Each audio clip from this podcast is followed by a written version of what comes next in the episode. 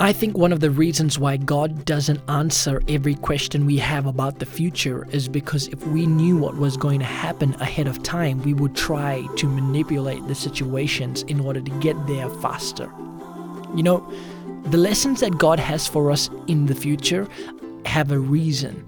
Every lesson has the ability to shape our character and turn us into the person that He needs us to be in order to do what He has put us on earth to do.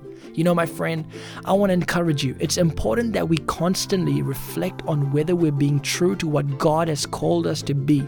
So, today, my friend, I want to encourage you that God has great plans for your life. Don't forfeit the present for the future. Make sure you are in the moment because He wants you to know Him more than anything. This is Joshua Singh, and you can find out more information about me on joshuasingh.com.